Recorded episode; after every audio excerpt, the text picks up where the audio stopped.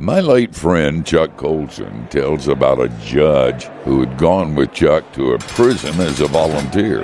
It was time to go, and Chuck urged the judge, who was talking to a prisoner on death row, to hurry because they would miss their flight. You don't understand, Chuck, he said. I sentenced this man to death, and I just led him to Christ. Now he's my brother.